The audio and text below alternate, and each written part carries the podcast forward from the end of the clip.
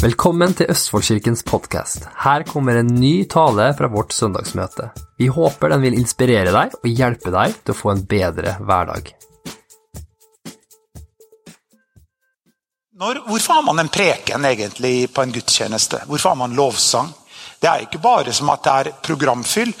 Lovsangens betydning er jo veldig viktig. Det er jo for at vi priser Gud for den han er, ikke først og fremst hvem vi er. Men også forkynnelsen. Guds ord sier at Guds, ja, troen, altså troen på Gud, en positiv tro, kommer av forkynnelsen eller hørelsen av Guds ord. Og Vi ønsker og har som mål gjennom forkynnelsen å hjelpe deg til å få en bedre hverdag. Jeg skal passe på å ikke repetere for mye, for dette er egentlig del fem av en serie som jeg har holdt på nå gjennom sommeren. Alt ligger ute på podkast. Og la meg bare si det, podkast er en Guds gave til oss kristne. Jeg hadde ikke muligheten til å være her forrige søndag, for da var jeg på jobb innenfor helsevesenet. Må vi tjene noen penger i og med at jeg ikke tar ut noen lønn fra kirken. Eh, men da hadde jeg privilegiet i går. Jeg drev og eh, rodde på romaskinen min. Og så hørte jeg eh, podkast Østfoldkirken med, med Peters vitnesbyrd og Kenneth eh, intervju. og De hadde laget sånn kaffesetting her. Fantastisk! Utrolig vitnesbyrd. Og, og, så mulig. Så da hadde jeg rodd i 20 minutter, og det var jo en såkalt kort samtale. Så, og så trener jeg litt etterpå. Så når jeg var ferdig med å trene, så hadde jeg hørt en hel podkast. Så Det anbefaler jeg på det varmeste. og Forrige søndag så kjørte jeg opp det gjør jeg ikke i dag, de forskjellige podkastene som jeg anbefaler at du også kan lytte på. Det var noen som hadde spurt om det, hva jeg lytta på. Så tenkte jeg ok, jeg kan gjøre det. Men i hvert fall først og fremst så må du selvfølgelig høre på Østfoldkirkens podkast. Så dette er del fem. Og de fire andre delene det, det ligger ute på podkast. Og fra neste søndag så blir det både podkast og også på TV. Identitet, hva definerer deg? Jeg tror dette er et grunnleggende spørsmål som er enormt viktig for menneskets eksistens. Vi lever i et pluralistisk samfunn. Vi lever i et samfunn som ikke lenger bare er opp oppbygd av mor, far og to barn. Som for eksempel når jeg vokste opp, så var liksom det på en måte det generelle familiebildet. Far var ute og jobba, mamma var hjemme og tok hånd om barna osv. Slik er det ikke lenger av forskjellige grunner. Eh, de fleste familier og hushold trenger to inntekter, for det er dyrt å leve. Norge er verdens dyreste land å bo i osv. Men ikke bare det. Vi også har en sosial struktur i Norge hvor ca. 50% av Norges befolkning består av en, en singel mamma eller en singel pappa med barn. Du har også, øh, også, Jeg skal ikke gå inn i, den debatten, men det fins jo også flere som er her. er eh, Fosterforeldre tar hånd om barn som biologisk sett ikke er deres barn. Eh, det er mange mennesker som ikke vet hvem mor er, hvem far er. er vi har jo våre nye landsmenn som har mange ganger flyktet fra krig og elendighet. Og, og, og, unge mennesker har kommet til Norge, og mange ganger så vet de ikke engang hvem mor og far er, eller mor og far lever osv. Så, videre. så hvis man på en måte skal kunne leve lykkelig bare hvis du har den perfekte mor, perfekte far, vokste opp i det perfekte hjem klokken halv tre hver dag eller klokken fire fire som spiste dere mat sammen, alle foldet hendene, og så sang dere bordverset, og, og så spiste vi, alt var fred og fordragelighet. Ja, Hvis at det er et must for å leve et lykkelig liv, så kan jeg si det at 99% av Norges befolkning vil aldri kunne leve et lykkelig liv. Men det er ikke forutsetningene. Konklusjonen på det hele når vi snakker om identitet, hva som definerer deg, så er jo konklusjonen på det hele, for dette er et kristent møte, og vi tror man finner svar i Bibelen som vi tror er Guds nedskrevet vilje og eh, forståelse for menneskene. Så er egentlig svaret på det hele Det høres litt platt ut, men det at det er Gud som er din far. Mange av oss i oppveksten tenkte som så Det siste jeg vil bli, er bli lik min far. Og så vokser man til, og så, så, ser man jo at trekkene man har, er utrolig skremmende lik sin far. Hallo. Og så kjemper man mot det, for man er lik sin far. Men det mange ganger er det siste man vil bli. Og Derfor er det jo egentlig mange ganger utrolig at mennesker som kommer fra hjem hvor det er f.eks. skilsmisse, og som man tenker når man vokser opp Det siste jeg skal gjøre, er å skille meg. Eller man kommer fra et alkoholisert hjem, eller man kommer fra et hjem med vold. Og mange ganger så er det de menneskene som har den bakgrunnen av at de kommer fra et alkoholisert hjem eller fra et hjem med vold, skilsmisse. Så er det mange ganger man har fått inn nesten med morsmelka den, det behavior pattern, altså den atferdsmønsteret, den måten å tanke, tenke på, den måten å føle på, den måten å agere og reagere på. Og så ender man opp mange ganger å bli akkurat egentlig det man helst ikke ville bli. Og så blir man lik sin far, blir lik sin bestefar. Og så hater man seg selv, man hater sin bakgrunn. Det blir konflikter med, med, med, sine fedre eller sin bakgrunn. Eller mange mennesker vet ikke engang hva man er, for man er bare et sæddonornummer i en dansk sædbank osv. Og, så videre, og, så og man vet ikke egentlig hvem er jeg og Jeg skal ikke gjenta hva jeg underviste om i de fire første undervisningsseriene, men dette er et grunnleggende behov som mennesket trenger å få et svar på. Hvem er jeg? Og Vi har jo snakket mye om når Jesus kom på scenen. Når Jesus ble det public spectacle, når han ble den liksom som dreide seg om. Og Det som de religiøse gjorde seg eh, mest oppbrakt og eh, sinna på av Jesu forkynnelse, det var jo hele tiden hans forkynnelse hvem han var. Jeg er veien, sannheten og livet. Jeg er livets brød. Og videre. Han spurte til og med disiplene sine hvem sier folk at jeg er. Hvem sier dere at jeg er? Men det sa han ikke fordi han var hele tiden på leting etter å finne ut hvem han var. Han visste jo hvem han var. Når Jesus steg inn og hadde en offentlig tjeneste, gjorde tegn, under og mirakler i tre år før han ga sitt liv for oss på korset. Så det er jo egentlig bare tre år at Jesus var i den offentlige på en måte mirakeltjenesten. Men på de tre årene så satte han jo spor, så etter hans li liv, etter hans død og oppstandelse, så hadde jo en ny telling. Da snakker man før etter Kristus. Det hadde vært noe liksom, du setter sånn spor at det er før og etter Eriks død oppstandelse. Før og etter Anders. Før og etter Beate. Ikke sant? Så Jesus satte sånn spor at når han sto opp igjen fra døde, så hadde det en ny telling. Da starta de på år null. Det er, det er liksom skikkelig. Men poenget er jo at Jesus hadde jo funnet ut hvem han var før han steg fram. Som de kalte han Belsebul. De som kalte at han var demonbesatt. De trodde at han var Johannes døperen som hadde stått opp fra de døde osv. Det, ple, det, det, det prella av Jesus. For han visste hvem han var.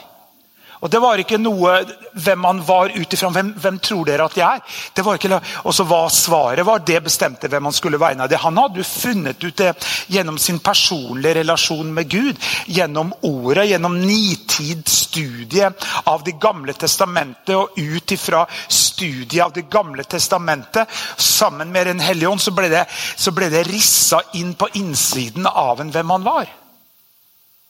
Hva? På samme måte at jeg tror mange her som har vært kanskje en kristen i mange år Det skal litt til for å snakke deg ut av at du er frelst. Hvis noen sier at du er ikke frelst, og så har du vært frelst i 30 år. Og hvis noen kommer til deg og sier du er ikke frelst, så, så, så tror jeg mange av oss vil ikke da bare falle sammen og si 'Å nei, jo så leit, jeg som trodde at jeg var frelst'. Nei, for Det er på en måte så rissa inn i deg, det, det har blitt så brent inn i deg, det har blitt en del av din identitet. at Det, det skal mye til at noen snakker deg ut av at du er en kristen. Er, det bare vet du. Men kanskje noen klarer å snakke deg ut av at det er ikke Guds vilje at du skal bli helbreda, eller at det er ikke Guds vilje at du skal ha økonomisk overflod, eller sånne ting. Det kan være andre ting som du kan bli snakka ut av. Men det som er så viktig, er hvem er du for noen? Hvem er du?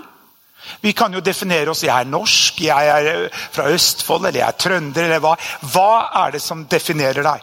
Og Veldig ofte det som definerer oss, det er enten vår fortid, hva du har opplevd for noe, hva andre har sagt om deg. Ikke sant? Jesus spurte hvem sier folk at jeg er.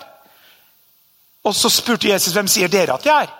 Men det kan være at det definerer oss. Kanskje du fikk høre om Jeg vokste opp i et fint, godt hjem. Typisk norsk kristent hjem.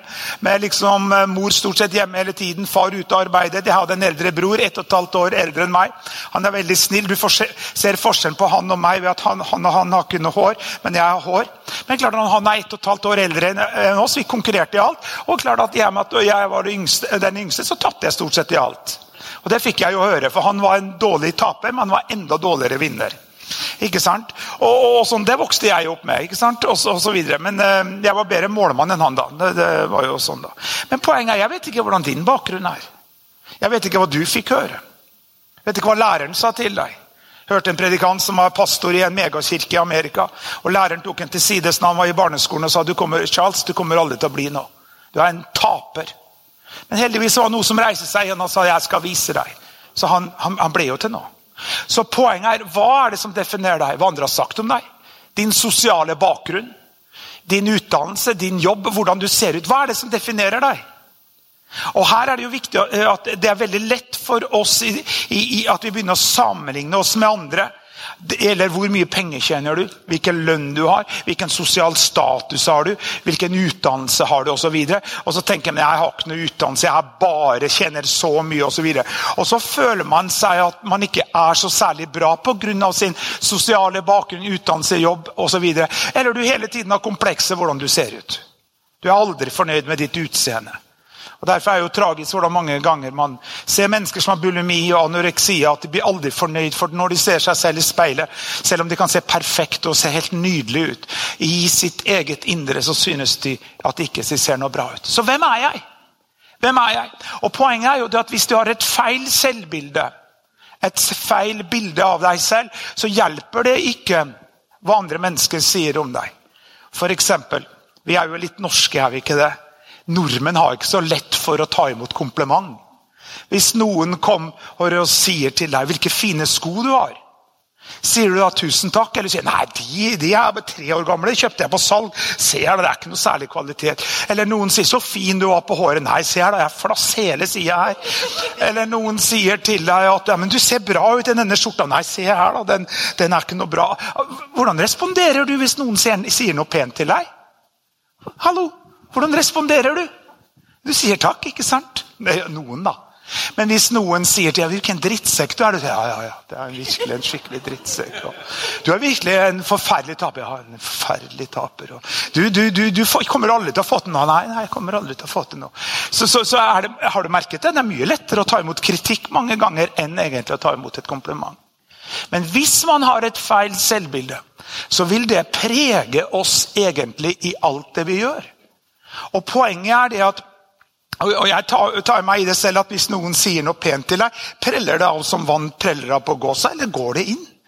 Hvis noen sier 'så fin du var i dag' Ja, fin, ja. Altså, men preller det av deg, eller tar du det inn over deg? For mange ganger så hjelper det ikke hva egentlig hva andre sier til, til deg om deg. Hvis du hele tiden på en måte har satt opp disse sperrene og murene, at du har definert deg selv så egentlig uansett hva andre sier, sier om deg, eller hvem du er, så har du en definisjon av deg selv som du på en måte har lokket deg inn med. Som ikke er noe bra. Det er et feil selvbilde. Og her er det hvor Gud kommer inn. Og la meg si det med en gang, og det er jo egentlig konklusjonen på det, hele konklusjonen på det hele er jo at Gud er din far. Gud har ingen adoptivbarn, Gud har ingen stebarn. Du kanskje har steforeldre, kanskje du er stebarn, kanskje du er adoptert, kanskje du er et fosterhjem.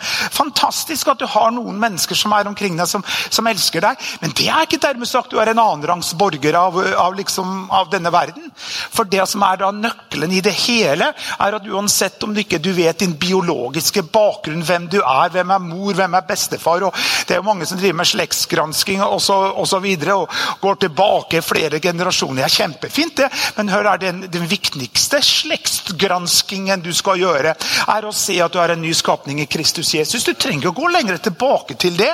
At derfor, om noen er i Kristus, da er han en ny skapning. Det gamle er borte, se nye blir til. Så Det er jo denne identiteten, hvem vi er i Gud, som skal prege vårt liv. Så slipper du å bruke hundretusenvis av kroner for å finne ut at du kanskje da eh, Langt tilbake i slekta eh, de så var du fra det og det landet osv. Begynner å granske i eh, Bibelen og se hvem du er i Kristus. Men det som er da prosessen for å komme fram til det. Det er jo Bibelen snakker om det arbeidet på sin frelse med frykt og beven. Det betyr ikke at du skal prøve å klatre opp på en måte den åndelige karrierestigen og liksom prøve å skjerpe deg og gjøre noe bra ting så at Gud synes du er bra, og endelig sier han deg nå får du stjerne i søndagsboka di, for nå har du vært snill gutt uten å banne fem dager på rad. Det er liksom ikke sånn det fungerer, men når det snakker om å arbeide på sin frelse med frykt og beven, så er det hele tiden denne La denne prosessen av en karakterutvikling i vårt liv Det er en prosess, det er ikke en event. Det har vært veldig lettvint å gå på et vekkelsesmøte, og så får du en svett, stor, kraftig eh, utenlandsk predikant og legge hendene sine på deg og, og skrike noe mens han spytter ansiktet full av spytt, og så står noen bak, og så faller du og faller i og faller av, og så er alle dine problemer løst. Det fungerer ikke på den måten, folkens.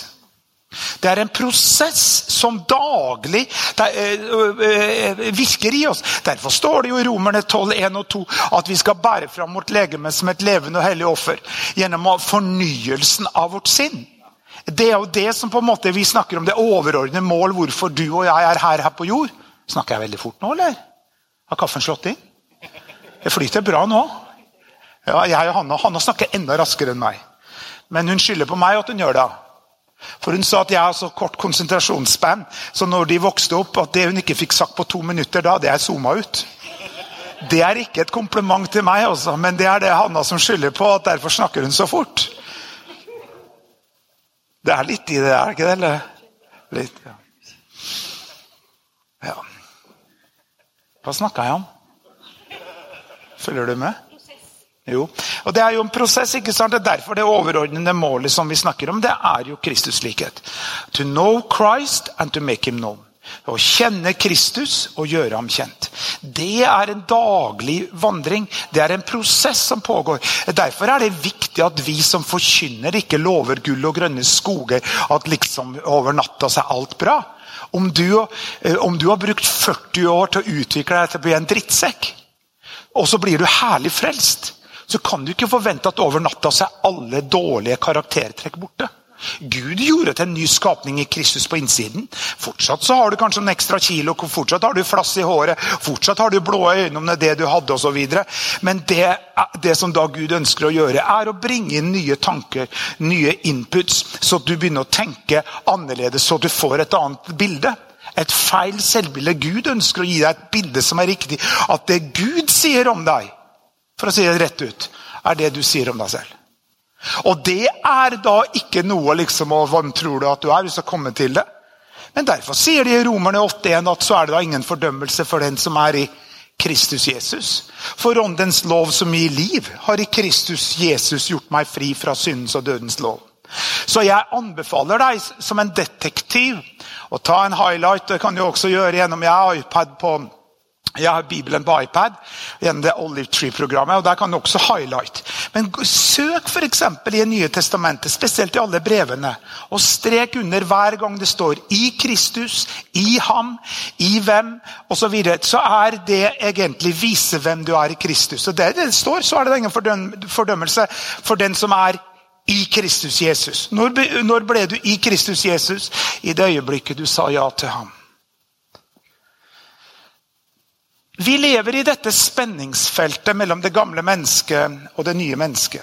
Du er ikke schizofren fordi at du har hele tiden konstant to stemmer inni deg.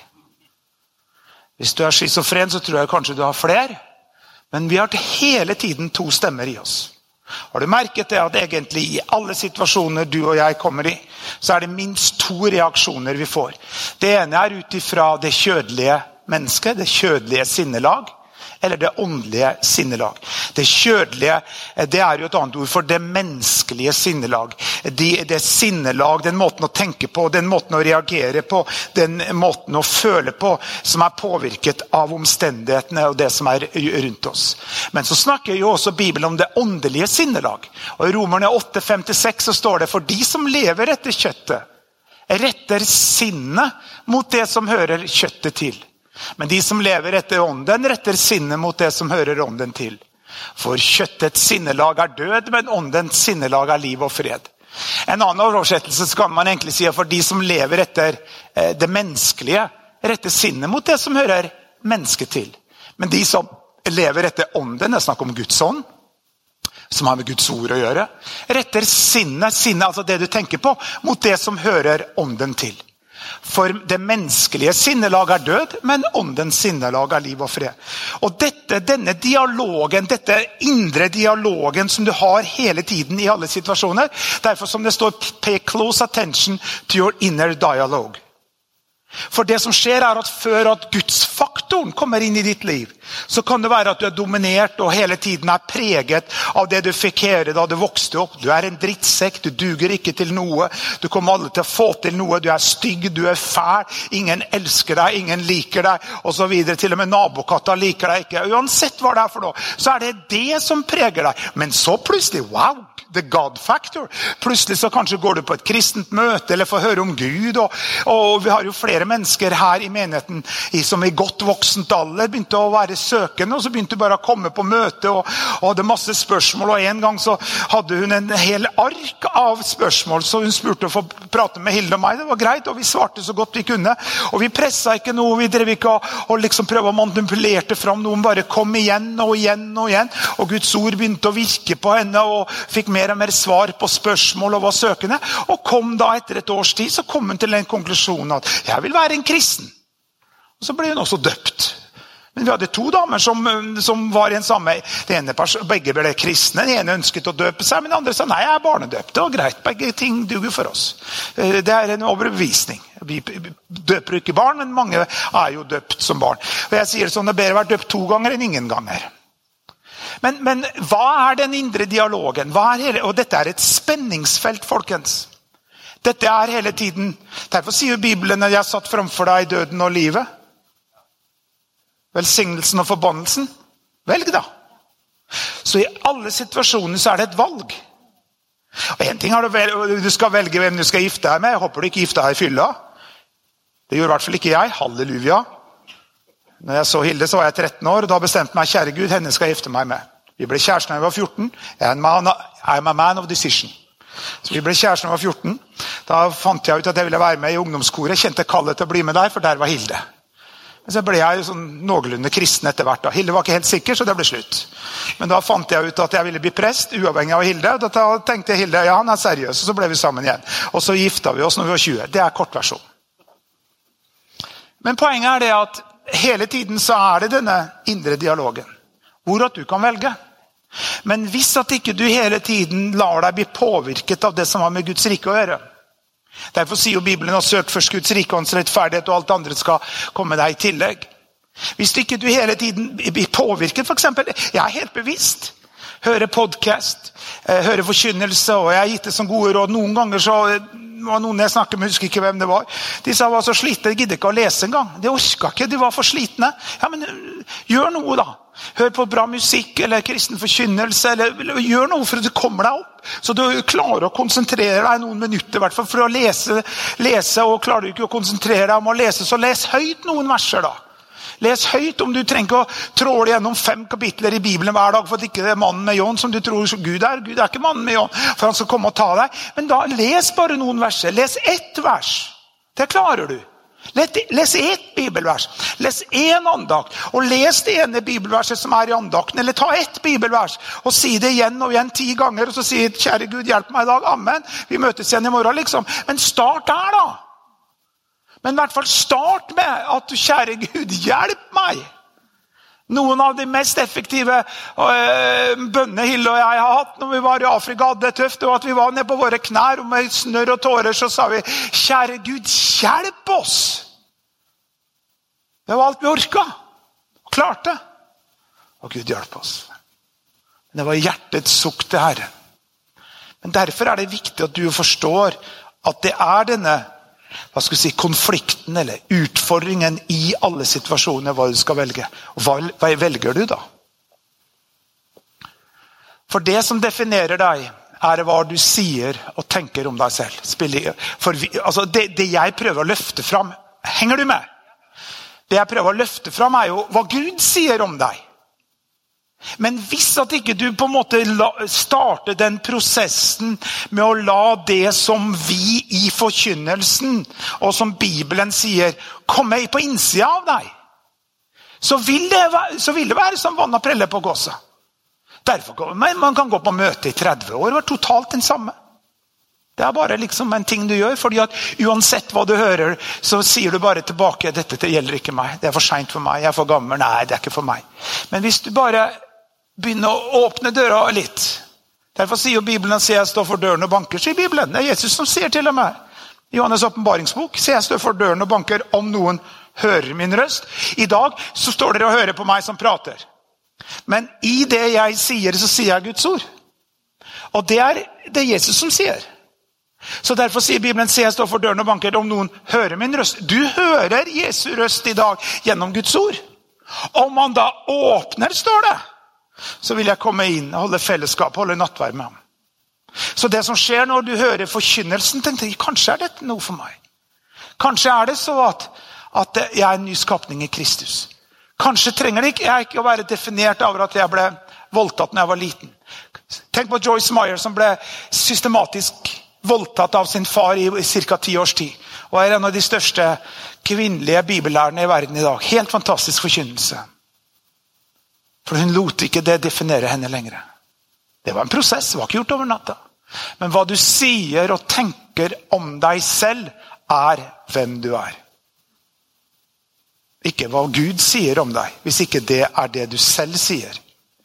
For derfor sier jo Guds ord at troen må være i to steder. Det må være i ditt hjerte og i din munn. For Bibelen, Hvordan blir man frelst? Du hører Guds ord. Troen kommer av forkynnelsen, forkynnelsen av Guds ord. Så igjen å ha hørt en preken eller du har hørt et Guds ord. Og det er fantastisk som Peter fortalte på forrige søndag. Han var da i en forferdelig vanskelig situasjon.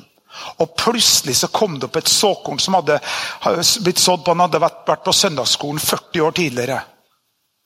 Og Da var det ungdomspastoren og hadde sunget en sang, og det eneste han husker, var at Jesus eh, elsker meg, han er min venn, eller noe sånt. Og Den setningen sto opp, og den gikk inn i hans hjerte. Og der så ble Peter herlig frelst. Et såkorn av noen hadde hørt på søndagsskolen 40 år tidligere. Og så i hans vanskelige situasjon så plutselig kommer den tanken opp. Han responderer til tanken og blir herlig frelst. For Guds ord vender ikke tommen tilbake. Derfor troen kommer av forkynnelsen og forkynnelsen av Guds ord. Så sier jo Guds, Bibelen sier at dersom du, bekjenner, eh, dersom du bekjenner med din munn at Jesus er Herre, og tror i ditt hjerte at Gud oppreiste ham fra de døde, så skal du bli frelst. Troen må være to steder for å fungere. I ditt hjerte og i din munn. Derfor mange mennesker tror på Gud, men har de bekjent? Har de sagt ja, Jesus, jeg sier ja til deg? Jeg sier ja, Jesus, til det du sier om meg. Så Derfor du hører forkynnelsen, du hører Guds ord talt inn i ditt hjerte. Og så responderer man og sier 'jeg tar imot det'. Og så begynner vi å tale det som Gud sier om oss. Vi begynner å si med vår egen munn hva Gud sier. Jeg har Post-It på speilet som jeg sier hver dag. Og jeg har gode bekjennelser om meg selv. Hva sier du om deg selv? Jeg har sagt veldig mye dritt om meg selv. Jeg er ikke den som syns jeg er Supermann. Selv om jeg har Supermann-skjorte og truse. Det syns Wilhelm Loftheim var veldig stas. Jeg tok den på meg en gang. Se, Wilhelm sa jeg var ha på meg i dag, så visste jeg han hadde Supermann-trusa på meg. Så det syns han var veldig stas. Etter det så begynte han å bruke, å bruke, Batman-drakten sin igjen. Vi er superheroes, all of us. Hva? Men hva sier du om deg selv? Og Det er den prosessen jeg ønsker å bringe deg inn i. Det er ikke gjort over natta. Men at til og med at den der negative, destruktive tanken og følelsen om hvem du er, forsvinner. Så, vi har sett på Det var innledningen. Vi har sett på forskjellige eksempler fra Bibelen på hvordan de reagerte når Gud talte til dem. Når Gud kalte dem. Og det som Vi har, vi har sett på Moses, og vi har sett på Gideon. Og I dag så skal vi se på Paulus. Paulus har jo skrevet to tredjedeler av Det nye testamentet. Så vi, vi, vi, prater litt om Paulus. Paulus heter jo Saul før. og Bare for å gi en bakgrunn her. Og det er jo viktig at vi egentlig Mange ganger så leser vi liksom bare i sånn automodus og tenker ikke noe mer på det. Saul altså han ble jo Paulus, han var virkelig en bad guy. altså. Han var nummer én av den som drev med kristenforfølgelse. Hvor mange familier tror du han splitta opp? Hvor mange familier tror du han gikk inn og fikk fjerna mora eller for, eh, og fikk faren fra et kristent hjem? For de hadde funnet inn at disse var eh, kristne. Og by the way, det å være en kristen var, og Navnet kristen var ikke de kristne selv som satte på, på seg, men det var folk som ikke var kristne. For var, Kristen betyr Christ-like. Det betyr å være en kristen, eh, å være en Jesu etterfølger. Det var det navnet de satte på. Hvor mange hadde da Saul gått inn i hjemmet, fjernet mora, fått fjernet faren, fikk dem steinet, fikk dem drept mens barna sto der og skrek av at han fikk fjernet foreldra? Han hatet kristne inderlig. Han var en fariseer, selvrettferdig. Han eh, jobbet full tid bare på å få tak i kristne og få dem drept. Han sto og så på og holdt kappen når Stefanus ble, ble steinet. Og kosa seg. Han var virkelig en bad guy. Han var virkelig en bad guy. Mm? Og så, på Damaskusveien, så åpenbarer Jesus seg for ham. En lysende skikkelse og sier, 'Saul, Saul, hvorfor forfølger du meg, sa Jesus. Det er jo en egen preken. Jesus identifiserte seg med lidelsene og forfølgelsene av de kristne. Og Jesus åpenbarte seg for Saul. Og der ble han jo herlig frelst. Men det måtte noe dramatisk til, for han var så utrolig bad guy. Dette ser vi jo igjen og igjen nå i muslimverdenen. I mange land hvor det ikke er lov å forkynne Guds ord, så har jo vi igjen og igjen hørt, uh, hørt, historier. Hvordan Jesus selv kommer inn på sykerom til imaner, til, til hardbarka muslimer som hater kristne og, og, og, og, er fanatiske muslimer. og Så plutselig kommer Jesus inn i hvit skikkelse og, prater til dem, legger sine hender på dem, og der så blir de herlig frelst og begynner å forkynne Jesus som verdens frelser. Men hvorfor skjer det ikke det mer i den vestlige verden? Jo, fordi at her så vet Gud at her er det kristne som trenger et spark i rumpa for å gå ut og forkynne Guds ord. Men hvor det ikke fins en forkynnelse, så har Gud også en vei. Henger du med? Så der og da så ble jo Saul herlig frelst. Men for å si det sånn, han var virkelig et avskum. Han var virkelig helt forferdelig. Han var virkelig en sånn Hitler-type som hata kristne. Ja, men seriøst. Og, og, og, jeg tenker sånn så, Gud kanskje synes det mange ganger så at de Gud velger, tenker Gud, du gjør det jo veldig vanskelig for deg selv. Du velger jo virkelig the bad guys. Men Guds ord sier at Gud eh, utvalgte det, det, det dåraktige, det som ingenting var. Det utvalgte Gud for å gjøre det vise til skamme. Hva? Så det som da skjer Saul blir herlig frelst. Så når han kommer da inn til de kristne og halleluja, jeg er blitt frelst, så er det jo å forstå at alle kristne var jo livredd og, og tenkte dette er bare en ny gimmick, dette er bare en ny play. Dette er bare en setup som Saul ønsker å gjøre for å få tak i flere kristne. Du hørte den historien, og det er faktisk sant. At det var i Underground Church i Kina. Uh, og de hadde jo ikke lov til å møtes.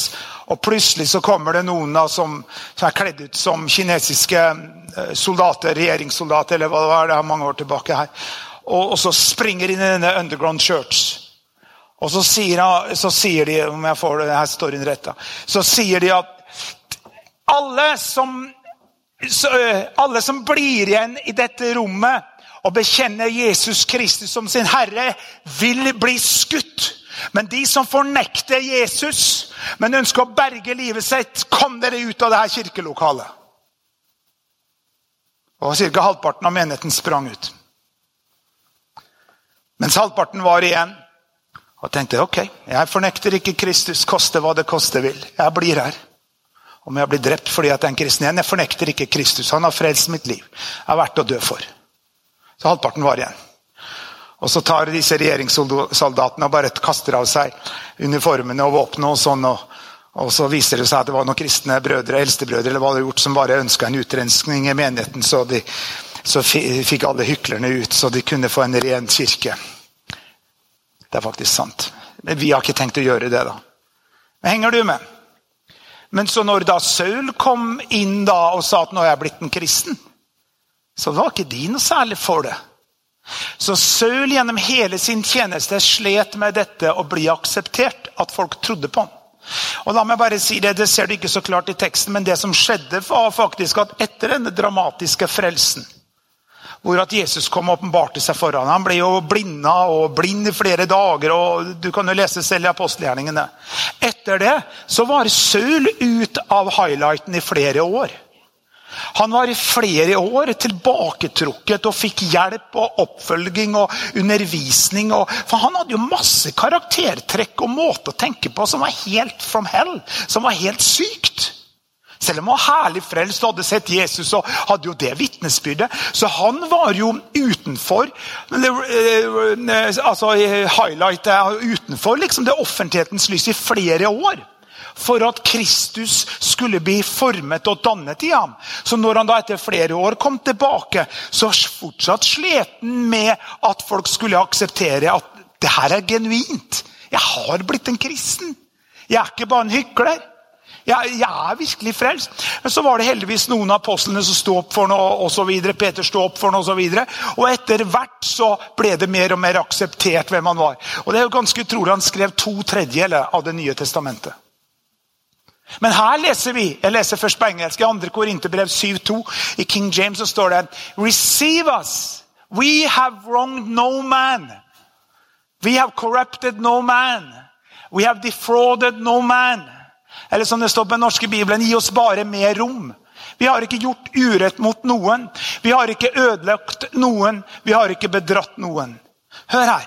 For det første her ser du også hvordan Paulus sier vær så snill å ta imot oss. Vi er genuine. ta imot oss. Men her skal jeg vise deg noe.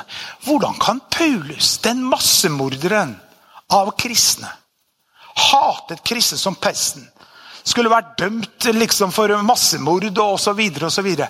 så sier han 'we have wronged no man. Vi har ikke gjort urett mot noen. Han sier vi har ikke gjort, har ikke gjort noe feil. jeg. Hva, hva, hva, hvordan kan han si det? Han var jo en massemorder. Og her er det så viktig at du og jeg forstår. Gjennom denne prosessen, når Jesus viser seg for ham, wow, der ble han herlig frelst. En prosess startet i flere år. Så var han uh, dratt til side for at Kristi karakter skulle bli dannet i ham. Så når han kom da inn i offentlighetens lys og skulle begynne å grunnlegge menigheter og, og skulle begynne å skrive skrifter som vi i flere generasjoner etterpå skulle lese, så hadde han en sånn gjennomstøtt døpt kristen karakter. At suksessen og, og, og, og, det at den var i, på en måte i fokus, og forfølgelse, og at den ble pisket og han ble steinet og osv. At allikevel så ble han stående sterk i Kristus. Var dannet i ham. Og det tok tid. Og Noen som sa at, at, eh, at uh, the gifts can take you where the character can't sustain you. Altså din karisma og dine gaver og talegaver og, og liksom kan ta deg til å få en suksess i livet. Sett, men, men, hvis ikke du har en karakter, så, så, så, så vil det bli deg til fall. Det har vi sett det mange mennesker som vinner med store summer i, i, i Lotto eller i sånne pengespill eller et eller annet, og plutselig har de, om det er flere milliarder eller hundrevis av millioner, så historien viser seg at, at, at etter kort tid så er de like fattige igjen. Tapt alt sammen. Det var ufattelig. Men det er fordi at de ikke hadde karakteren til å ta hånd om den plutselige store pengesummen. så videre.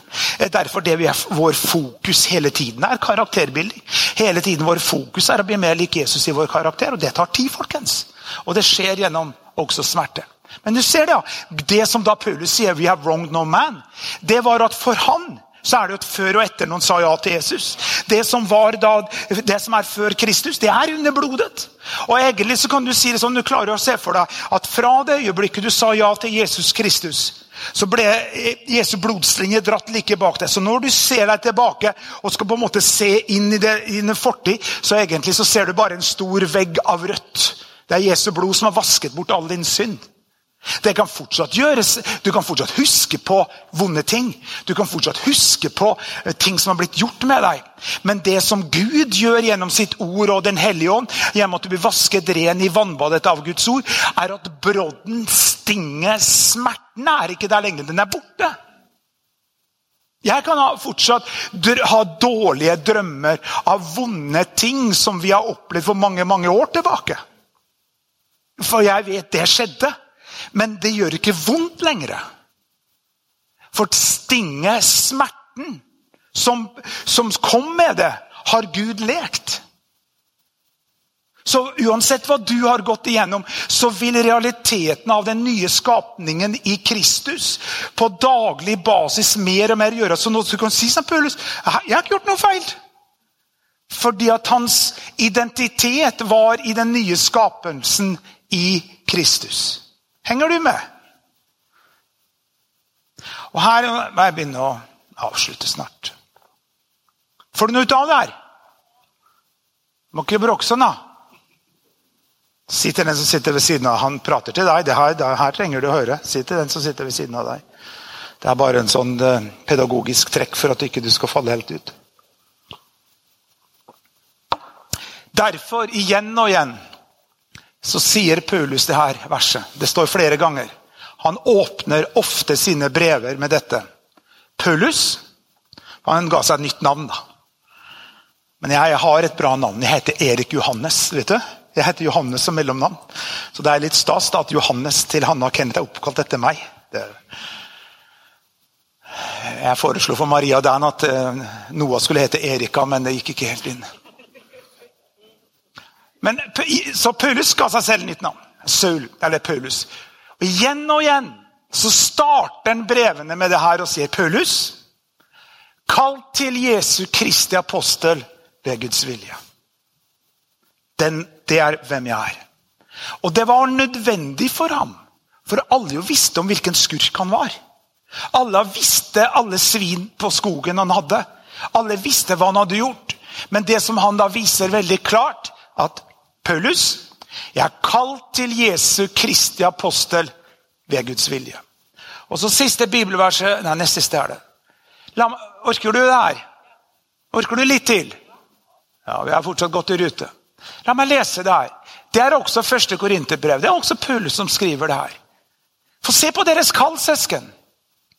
At ikke mange vise i det menneskelige, ikke mange mektige. Ikke mange av høy ett ble kalt. Men Gud har utvalgt det dåraktige verden for å gjøre det vise til skamme. Og Gud har utvalgt det svake i verden for å gjøre det som er mektig, til skamme. Og det som står lavt i verden, og det som blir foraktet, har Gud utvalgt. Og det som ikke er noe, for å gjøre det som er noe, til ingenting. For at ingen skapning skal rose seg for ham. Men det er av ham, altså i Kristus, at dere er i Kristus Jesus. Han som for oss ble visdom fra Gud, og rettferdighet og helliggjørelse og forløsning. For at, som det er skrevet, den som roser seg, han skal rose seg i Herren. Og Paulus, dette, dette, dette, dette mener jo Paulus helt og fullt. For han var jo ingenting ut ifra kristnes målestokk. Han var jo en drittsekk. Han var jo en morder. Han var jo full av hat.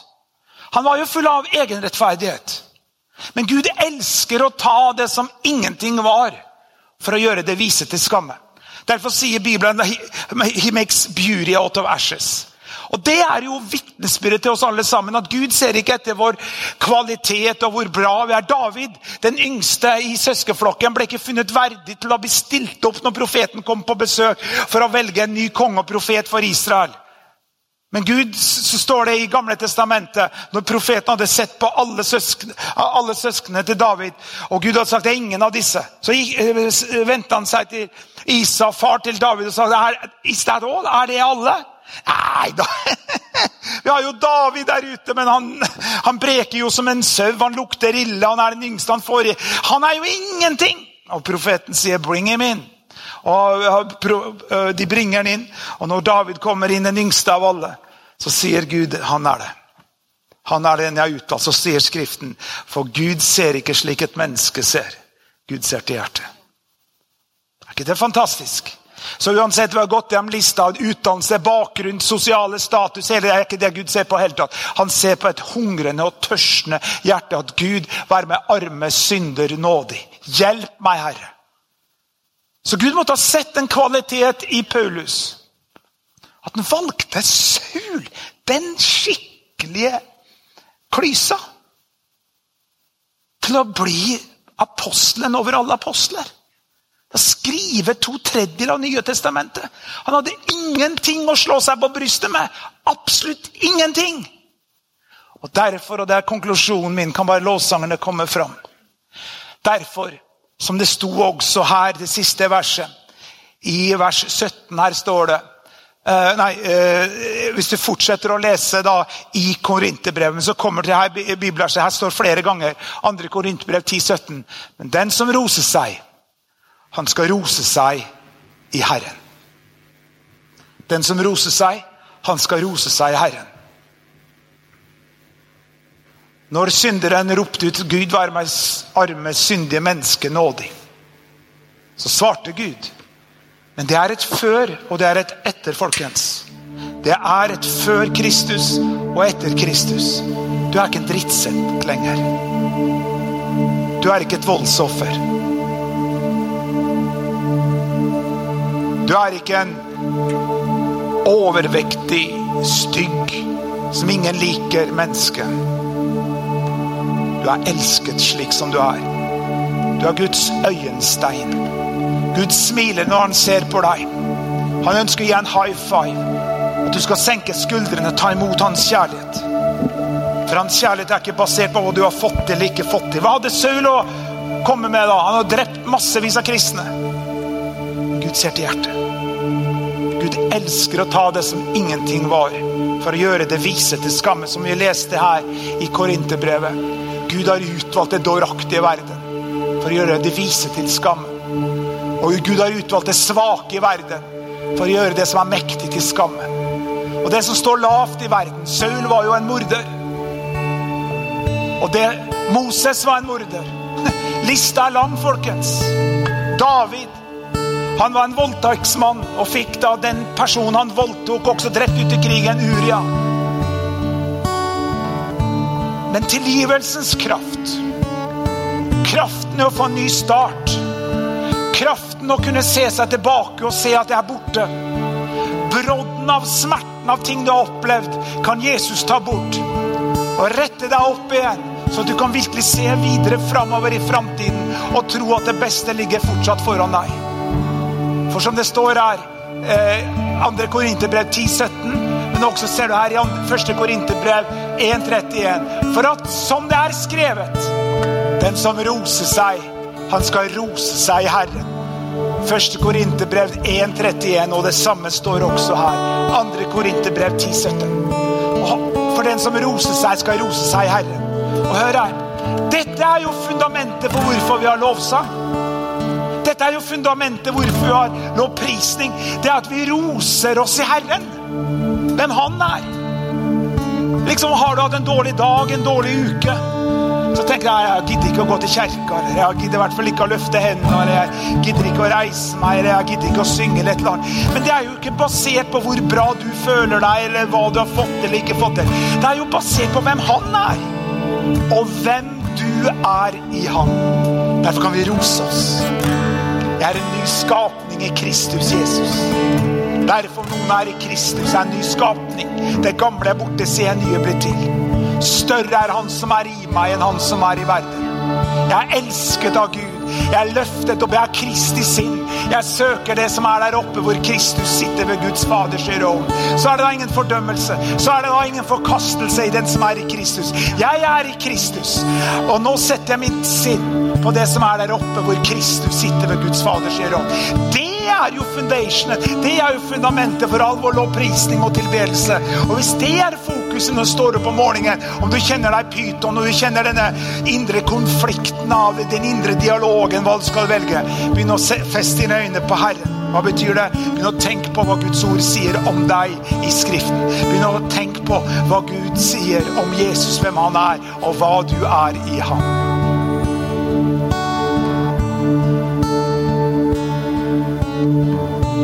Fader Gud, la det bli en realitet i våre liv, Herre. For hver dag som går. Hjelp oss å tenke på det som godt er, som tjener til å bygge opp. I navnet Jesus Kristus så bare bryter jeg enhver form av forkastelse, selvforakt destruktiv tankegang. Smerte fra ting man har opplevd. Brodder som stikker ned i vår hjerte, i vår sjel. Som gjør vondt når vi tenker på ting som har skjedd. Jeg kutter det av i navnet Jesus. Jeg bryter det sting, innflytelse og smerte. Og ber om at Den hellige ånd som en olje, som en balsam ifra himmelen, skal bli tømt over din sjel. Skape legedom. Skape helbredelse. Navnet Jesus. For så høyt har Gud elsket verden, for at han ga sin sønn en enbårne. For at hver den som tror på ham, ikke skal gå fortapt, men har evig liv. Mens du bare sitter der, bare lukk dine øyne. Glem alt som er rundt deg for et øyeblikk. Kanskje mange merkelige tanker som svirrer rundt omkring i hodet ditt.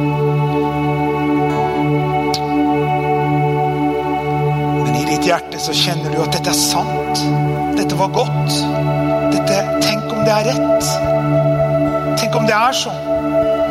Tenk om det fins en Gud. Tenk om det er sant det Erik sier. Tenk om det fins en ny begynnelse for meg. Tenk om det fins en ny start. Tenk om det fins mulighet til å leve uten, denne smerten i mitt hjerte. Uten denne smerten i min kropp. Så bare be den enkle bønnen. Bare si enkelt fra ditt hjerte. Bare si Jesus. Bare hvisk Jesus fra din munn. Bare si Jesus. Bare si Jesus. Si Jesus, hjelp meg. Bare si det igjen. Jesus, hjelp meg. Akkurat nå. Kom, Jesus. Kom inn i smerten. Gjennom døra mi. Inn i hjertet mitt. Hjelp meg, Jesus. Jeg sier ja til deg.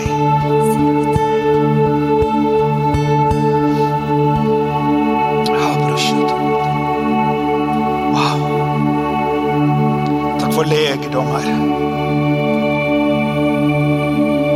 Takk for hjelp på nødens dag.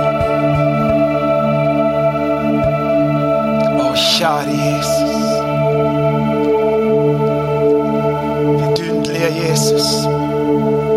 Balsam ifra himmelen. Takk at du reiser oss opp. Du børster støvet av oss. Hjelper oss videre. Jeg takker deg for det. La oss alle bare reise oss og ta imot Herrens velsignelse.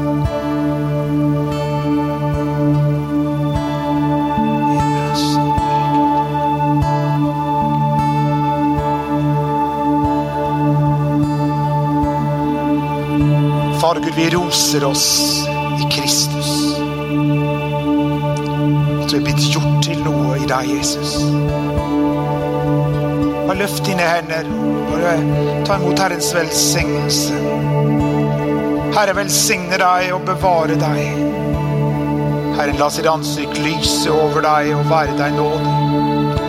Herren løfte sitt åsyn på deg og gi deg fred. Og gå i fred og tjene Herren med glede. Faderens, i Sønnens og Den hellige ånds navn. Og alle sammen sa Bare se på meg og si 'Min identitet er i Kristus'. Si det igjen. Min identitet er i Kristus. Det er hvem jeg er. Si 'Det er hvem jeg er'. Jeg roser meg i ham. Min identitet er i Kristus. Det er hva som definerer deg. Amen. Vanskelig å avslutte møtet sånn, men det er jo deilig. Takk at du lytter til dagens podkast. Hvis du trenger forbønn eller ønsker å kontakte oss, send oss gjerne en mail til post at østfoldkirken.no. For å støtte oss, eller for å finne ut mer om vår kirke, besøk oss på vår nettside østfoldkirken.no.